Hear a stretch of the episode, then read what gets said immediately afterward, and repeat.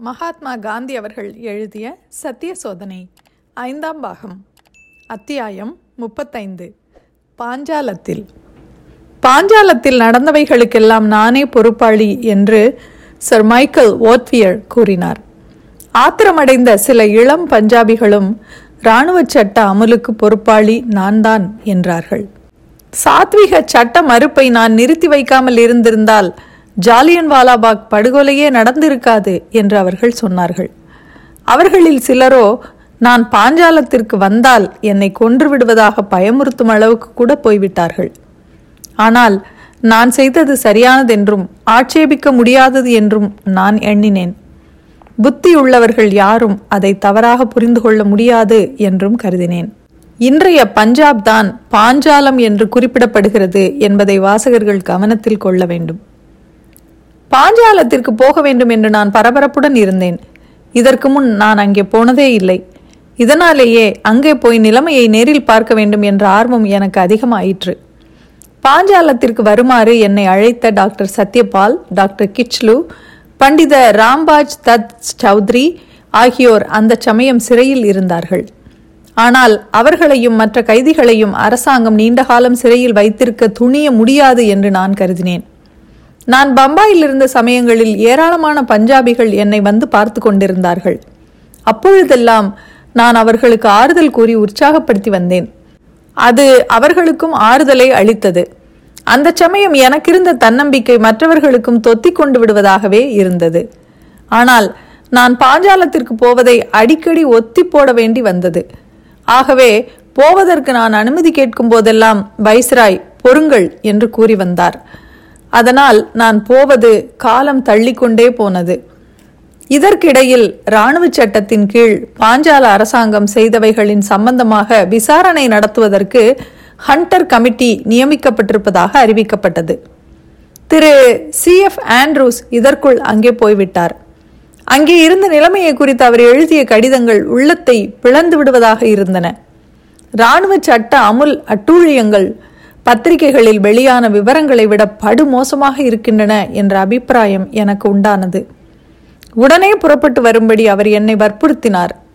அதே சமயத்தில் மாளவியாஜியும் உடனே பாஞ்சாலத்திற்கு புறப்படுமாறு எனக்கு தந்தி கொடுத்தார். இப்போதாவது நான் பாஞ்சாலத்திற்கு போகலாமா என்று மற்றொரு முறையும் வைஸ்ராய்க்கு தந்தி கொடுத்து கேட்டேன். ஒரு தேதியை குறிப்பிட்டு அந்த தேதிக்கு பிறகு நான் பாஞ்சாலத்திற்கு போகலாம் என்று பதில் வந்தது. எனக்கு இப்பொழுது அந்த தேதி சரியாக ஞாபகம் இல்லை என்றாலும் அக்டோபர் பதினேழாம் தேதி என்று நினைக்கிறேன். நான் லாகூர் போய் சேர்ந்ததும் கண்ட காட்சியை என் ஞாபகத்திலிருந்து என்றும் அழித்து விடவே முடியாது. ரயில்வே ஸ்டேஷனில் ஒரு கோடியிலிருந்து மற்றொரு கோடிக்கு ஒரே மக்கள் கூட்டம். நீண்ட காலம் பிரிந்திருந்து விட்ட உறவினரை சந்திப்பதற்கு கிளம்பி விடுவதைப் போல லாகூர் மக்கள் எல்லோரும் வீட்டை விட்டு கிளம்பி வந்து ஆர்வத்துடன் என்னை எதிர்பார்த்து கொண்டிருந்தார்கள். ஆனந்த மிகுதியால் அவர்கள் தலைகால் புரியாதவர்களாகிவிட்டார்கள். நான் காலஞ்சென்ற பண்டித ராம்பாஜ் தத்தின் பங்களாவில் தங்கினேன். என்னை உபசரிக்கும் பாரம் திருமதி சரளாதேவிக்கு ஏற்பட்டது. உண்மையில் அது பெரிய பாரம்தான். ஏனென்றால் இப்போது இருப்பதை போன்று அந்த காலத்திலும் நான் தங்கும் இடம் சத்திரமாகவே ஆகி வந்தது. பாஞ்சாலத்தின் முக்கியமான தலைவர்கள் எல்லோரும் சிறையில் இருந்ததால் அவருடைய இடங்களை பண்டித மாளவியா பண்டித மோத்திலால்ஜி காலம் சென்ற சுவாமி ஸ்ரத்தானந்தஜி ஆகியோர் பொருத்தமாகவே வகித்து வந்தார்கள். சுவாமி ஸ்ரத்தானந்தஜியையும் மாளவியாவையும் இதற்கு முன்னே நான் நன்றாக அறிவேன். ஆனால் மோத்திலால்ஜியுடன் முதல் முதலாக இப்பொழுதுதான் நான் நெருங்கி பழகினேன். இந்த தலைவர்களும் சிறை செல்லும் பாக்கியத்திலிருந்து தப்பிய உள்ளூர் தலைவர்களும் தங்கள் மத்தியில் நான் என் சொந்த வீட்டில் இருப்பதாகவே என்னை உணரச் செய்தார்கள். இதனால் அவர்களின் நடுவே நான் அந்நியனாக உணரவே இல்லை. ஹண்டர் கமிட்டியின் விசாரணைக்கு சாட்சியம் அளிப்பதில்லை என்று நாங்கள் ஏகமனதாக முடிவு செய்த விஷயம் இப்பொழுது வரலாற்று பிரசித்தமானது. இப்படி முடிவு செய்ததற்கான காரணங்கள் அப்பொழுது வெளியிடப்பட்டிருக்கின்றன. ஆகையால் அவற்றை இங்கே திருப்பி கூறிக்கொண்டிருக்க வேண்டியதில்லை. ஒன்றை மாத்திரம் சொன்னால் போதும். இவ்வளவு காலமான பிறகும் அந்த நிகழ்ச்சிகளை குறித்து எண்ணி பார்க்கும்போது அந்த கமிட்டியை எதிர்ப்பதென்று நாங்கள் செய்த முடிவு முற்றும் சரியானதும் பொருத்தமானதும் ஆகும் என்று இப்பொழுதும் நான் எண்ணுகிறேன். ஹண்டர் கமிட்டியை எதிர்ப்பதென்று நாங்கள் முடிவு செய்துவிட்டதன் விளைவாக காங்கிரசின் சார்பாக அதே போல விசாரணையை நடத்த பதவியில் இல்லாதவர்களை கொண்ட ஒரு கமிட்டியை நியமிப்பது என்று தீர்மானித்தோம். பண்டித மோத்திலால் நேரு காலஞ்சென்ற Deshbandhu C R Das Thiru Abbas Tyabji Thiru M R Jayakar ஆகியோரும் நானும் அந்த கமிட்டிக்கு உறுப்பினர்களாக நியமிக்கப்பட்டோம். உண்மையில் எங்களை நியமித்தவர் பண்டித மாளவியாஜி தான் விசாரிப்பதற்காக நாங்கள் பிரிந்து வெவ்வேறு இடங்களுக்கு சென்றோம். கமிட்டியின் வேலைகளை ஒழுங்குபடுத்தும் பொறுப்பு எனக்கு ஏற்பட்டது. அதோடு அதிகப்படியான இடங்களில் விசாரிக்கும் பாக்கியமும் எனக்கு கிடைத்தது. இதனால் பாஞ்சால மக்களையும் பாஞ்சாலத்தின் கிராமங்களையும் நெருங்கி பழகி அறிந்து கொள்ளும் அரிய வாய்ப்பு எனக்கு ஏற்பட்டது. இந்த விசாரணையை நான் நடத்தி வந்தபோது பாஞ்சாலத்தின் பெண்களிடமும் நெருங்கி பழகினேன். எவ்வளவோ காலமாக ஒருவருக்கொருவர் நன்றாக தெரிந்தவர்களைப் போலவே நாங்கள் பழகினோம். நான் சென்ற இடங்களிலெல்லாம் பெண்கள் ஏராளமாக வந்து கூடினார்கள். அவர்கள் தங்கள் கையினால் நூற்ற நூல்களையும் என் முன்பு கொண்டு வந்து குவித்தார்கள். கதர் வேலைக்கு பாஞ்சாலத்தில் அதிக இடம் உண்டு என்ற உண்மையை நான் செய்து வந்த விசாரணை வேலையின் மூலம் தெரிந்து கொண்டேன்.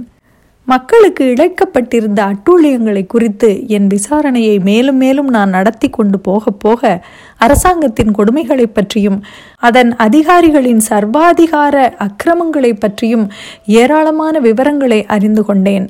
இவற்றையெல்லாம் அறிந்து கொள்ளும்போது என் மனவேதனை அதிகமானது. பாஞ்சாலம் போரின் போது பிரிட்டிஷ் அரசாங்கத்திற்கு ஏராளமான சிப்பாய்களை கொடுத்து உதவிய மாநிலம்.